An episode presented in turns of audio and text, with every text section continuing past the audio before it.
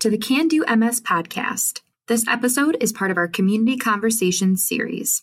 Today, we'll hear from psychologist Roz Kalb and spiritual director Rhonda Canby as they discuss how their disciplines overlap and what that means for people living with MS.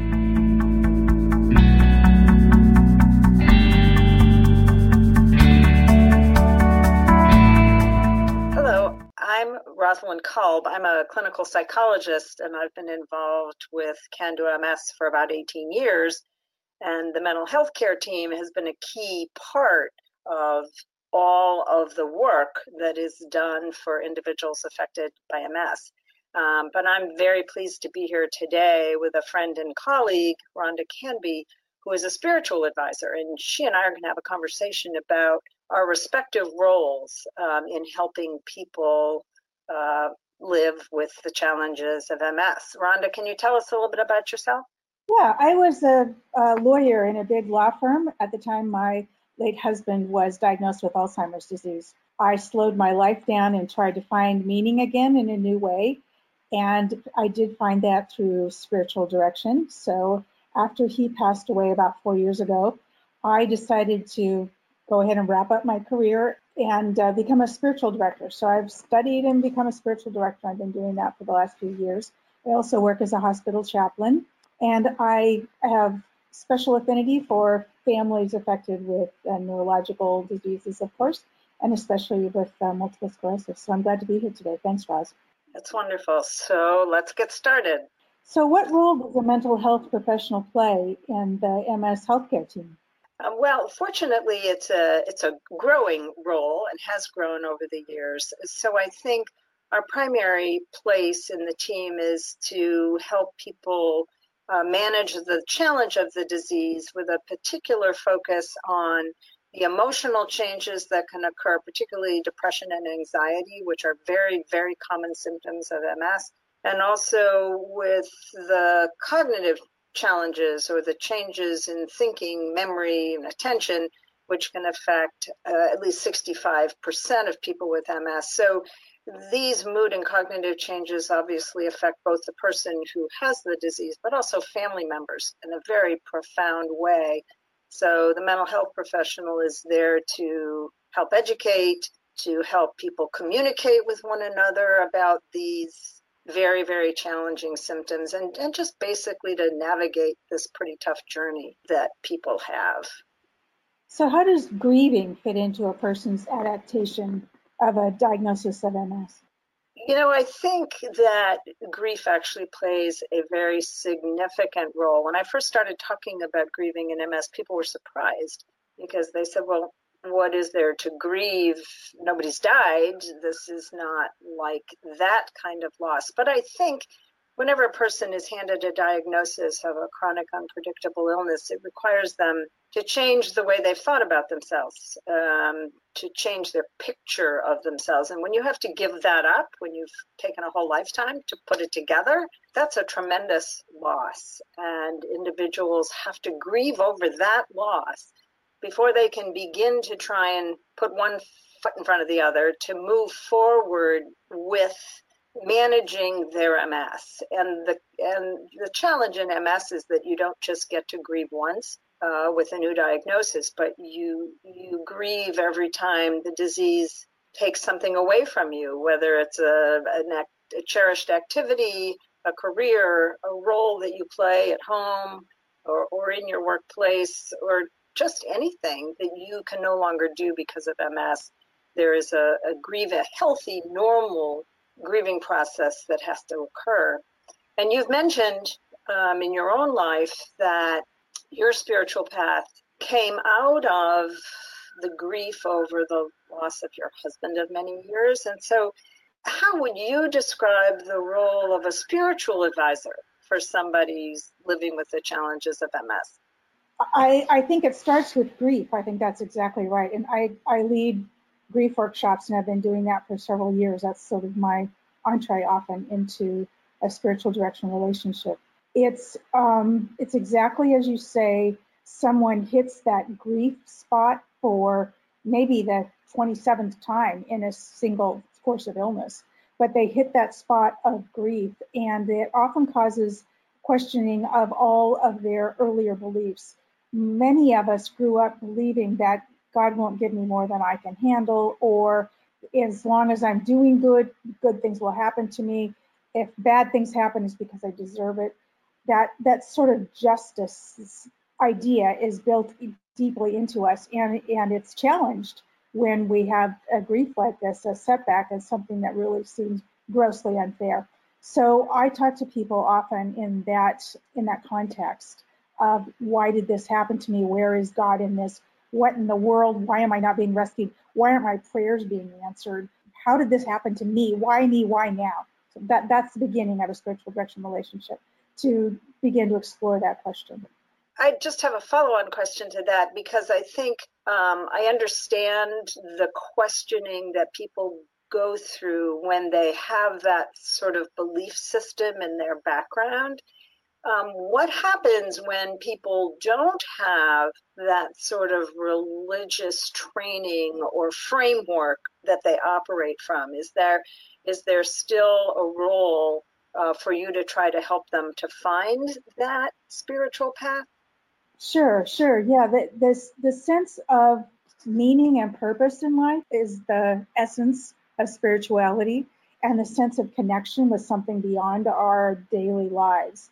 So I talk to people often about connecting with nature, with art, with beauty, with something that brings them out of their present sadness and discouragement. So yes, it doesn't have to come a religious perspective, but often there's a sense of internal justice and internal frustration that may or may not be expressed with religious terms. Um, so when when you do this work, uh, do you work with support partners or family members as well as someone living with the disease? Yes, absolutely. Because I know from my work that family members and support partners are, are impacted in a very profound way by the by the disease, and I worry sometimes that both mental health professionals and others who who work with them, such as spiritual advisors, we might be, have tunnel vision, right, and focus just on the person uh, with the disease when everybody else is profoundly affected. Right, because I'm a support partner. I was a support partner for many years. I have a particular affinity for those people. I know you've worked for NMS for your entire career. What is it that you enjoy about your work? What what makes this fun for you? Um, it's true. It's been 40 years, which is kind of a, an astounding number to me. But I think that I got involved and then got hooked because I felt so privileged to be allowed to accompany people on whatever path they took to manage MS in their lives. Um, people are incredibly um, creative, resilient, hard headed, and and they just keep finding ways, creative ways to to manage this. And so I think I've found it interesting. I've uh, found it profoundly moving, and I've also learned about how to live my own life because I was a lot younger when I started working MS and and I learned about how to manage losses and changes um, that happen to all of us as as we age. And I find myself all the time thinking, I can handle this. I've learned how to handle this because I've watched pros figure out how to how to manage changes in their life. So if you were going to try to explain to somebody who maybe was hesitant or kind of had a negative reaction to thinking about the role of spirituality in their MS life, how would you explain to them how they might benefit from from what they would hear from you? I agree with you that it's a great privilege to work with people who are struggling and have struggled and have found creative ways to cope. So I guess I would see myself in the role of coming alongside someone in that journey and to work with them in whatever way is meaningful, to look for language that is comfortable for them, to look for spiritual practices. And when, when I say the word spiritual practice, I'm thinking of anything that brings you to a place of moving outside yourself to a connection with something greater than yourself. And for, for many people, that involves meditation, maybe prayer, maybe just getting away to a place in nature, maybe doing something creative artistically or musically. So to just work with that journey to help people find a regular way to move outside of the anxiety and depression and grief that is so common in everyday life, particularly living with a chronic illness. Makes a lot of sense to me, I guess. And it seems very similar in many ways to the kinds of things that we as mental health professionals might do as well. Yeah, so so I'm turning that question back to you. When are mental health professionals most helpful? I, I think that it's really at times of transition. So certainly at the time of diagnosis, as we've talked about, that's a major life change. It throws people off their off the rails for a while, and they may, may need to work through that grieving process and figure out who they are now that this has happened and what are their next steps. But then I think that it's often when something else major changes that people find themselves coming back to talk again. So, for example, somebody who is starting a new relationship that might become you know a permanent partnership and they're trying to figure out how ms fits into that and how to navigate the unpredictability of the disease with a life partner. Or they may be struggling when things at work become difficult and they may need to think about how to change the work that they do um, or do it differently I think um, also other major life transitions, whether it's whether to have kids or having kids. So I, I, think of us as coming in sort of as coaches and consultants and supporters when something happens that makes the ground feel a little shaky and people want to reassess their options uh, and their priorities. So, if a family member or friend believes that their loved one with MS would benefit from seeing a mental health professional, how would you suggest that person bring it up? We know that many people resist talking to a therapist. Uh, yes, they do. And I think that some of that has gotten better over the years. There's there's somewhat less stigma um, than there used to be, and also in MS care now, um, the role of the mental health person is really talked up.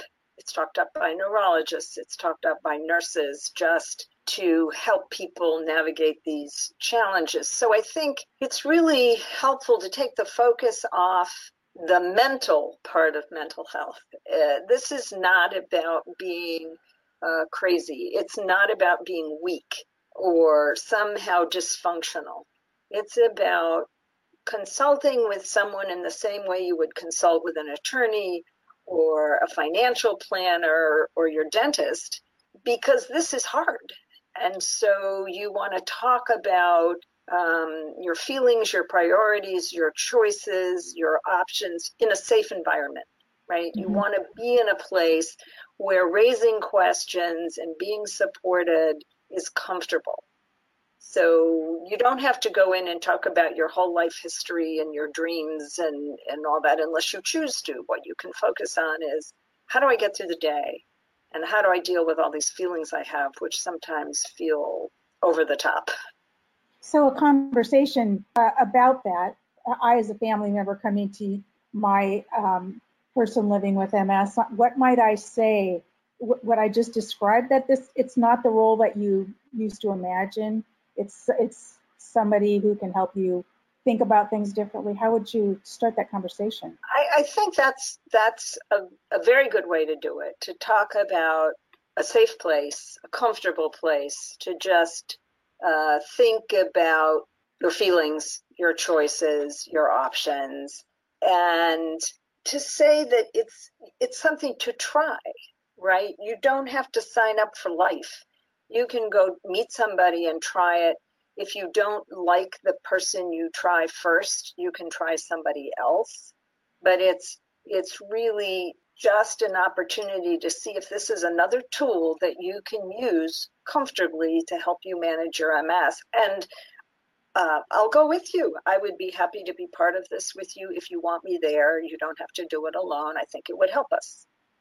So now that we've talked about a lot of these aspects of the work we do, do you see our roles as very different from one another or similar? I, I think they're complementary. I think um, my role would be helping someone look interiorly to how they can cope in a better way, and yours is too. You have a different set of tools that you use. But I often work with people who are seeing you know, a whole host of people. They have doctors, they have therapists, they have a whole group of people that they say, I'm just one. I'm one member of a team, is how I see it. And not every person benefits from having this team member working with them. That's fine. Uh, so sometimes I would say to someone, if someone came to me and had issues that seemed more deeply psychological or about relationship building or or coping with some of the issues that you focus on more, I probably would suggest that they pull in a, another team member. I would suggest let's call someone who's a psychologist and see if we can bring that into the mix of our conversation. I'm glad that you said it that way. We talk so much at Can Do about the healthcare team and how we um, collaborate with one another um, and work together to help folks with MS and their family members. So um, to think of you as on on our circle of team members and pulling you in in the same way you described pulling us in so that people see our work as as complementary. I really I really like that. So if somebody comes to a consultation with you, what does it actually look like or sound like? I, I usually ask them to start with silence. And if they have a meditation practice or prayer practice during our silence, they're welcome to use that. But I usually don't interfere or interrupt that. I ask them to let me know when they're when they're feeling centered and ready to talk. And then we just explore what's going on in their lives and how it's feeling to them in, in their interior. I meet with people usually once a month over a long period of time. So we try to track issues from the beginning. The, at the first meeting or two, we probably would just be getting to know one another. And over time, we would be talking about how the same issues may keep coming up and, and how we might address those in a new way. I would be trying to remind them perhaps of an issue that they had talked about in a way that they had uh, found a successful solution at an earlier time. So it's a long term relationship with a little bit of accountability involved and a little bit of tracking. So we just get to know one another, feel comfortable with one another, and raise the same issues over and over until we feel like there's really nothing more to discuss. So it's it's a it's a, a long-term, slow and easy maintenance kind of relationship more than a crisis intervention type of relationship. Great. So your question makes me think about all those people who associate psychotherapy with lying on a couch and talking about their family for years and years. So how would you describe the work you do with individuals and families? Well, it's actually similar to to what you described. So I am a clinical psychologist, and if people have uh, particular mental health issues or background issues that get in their way or that are affecting their present day lives, of course, we might talk about them. But mostly in my work with MS, I'm working with people who might never have sought out a mental health professional if they hadn't suddenly had to deal with the challenges of an unexpected and unpredictable chronic illness. So um, I think we we sit in an office typically once a week for several weeks to get over whatever particular issue is. But what we're looking at is how they're approaching the challenges that they have. So uh, what is this experience like for you? Have you had any similar things in the past that you've learned from that you could apply those lessons to managing the current challenge? Are you thinking about it in the most helpful way, or do you really need to reframe the way you're thinking about the current challenge to make it something uh, that you're more able to fix or change? So it's how we think about things, how we react, what kinds of problem solving skills people are bringing to bear Um, sometimes people have very good problem solving skills, but sometimes they need to learn slightly different ones. Mm-hmm. And again, because I have mental health training, if I think that either cognitive issues or mood issues like anxiety or depression are preventing people from doing the work they need to do to manage their lives, then we need to focus in on those symptoms and make sure that people are getting optimal treatment for them so that then they're in the best shape they can possibly be in to do the problem solving that they have to do. So we're bringing in the rest of the team. Absolutely. Mm-hmm. Absolutely. We're always bringing in the, in the rest of the team. And that reminds me that as as you said, it's almost never just about the person with MS. It's also about all the people who are involved, particularly support partners, children, sometimes parents, who are struggling um, with how to live with this, how to help, when not to help, and just how to understand what's going on. So for me, even if there's only one person in the room with me, we're talking about the whole uh, constellation of people who are involved. And where possible, I like to work with the support partners and the families as well. Because um, as one person said it to me not very long ago, this is not a me disease, it's a we disease. And uh, I think that that's a really good, good description. So mm-hmm. let's hope that our listeners are convinced that you and I can each be helpful in a variety of ways. How would somebody go about finding somebody like you, Rhonda? I work at a retreat center and I also work through my church. And mostly I work with referrals now. But there is a website called Spiritual Directors International.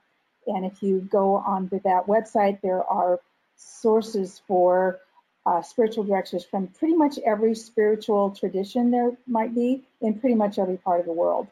So you can find names of people. And I always offer a first visit free to just see how we fit together. And I, I don't mesh perfectly with every single person, but there are lots of spiritual advisors out there from who come to the practice with very different ideas of how it should be done. So I just look for a good fit. I look for a place where we can feel comfortable together, and I'm hoping that they're doing the same thing. So I'm um, I'm very glad we've had the opportunity to do this because I've learned a lot about how someone in your role can fit into and complement um, the kinds of interdisciplinary work that, that we talk about and, and do at, at, at Can Do MS. Um, it just makes good sense to me. So thank you. Um, for those people who are interested in finding a mental health professional to consult with, I think the, the best place to start is by calling an MS Navigator at the National MS Society. That's 1 800 344 4867, and they will be able to help you find somebody in your community. If you are struggling to find somebody who is familiar with MS in your community, anybody who is a health psychologist or has a particular focus in helping people with illness and disability um, that is tends to be a good fit. Uh, so uh, that's where I would start. They have access to a huge database of mental health professionals and can help you try to find somebody who's a good fit for you. Thank you. And you.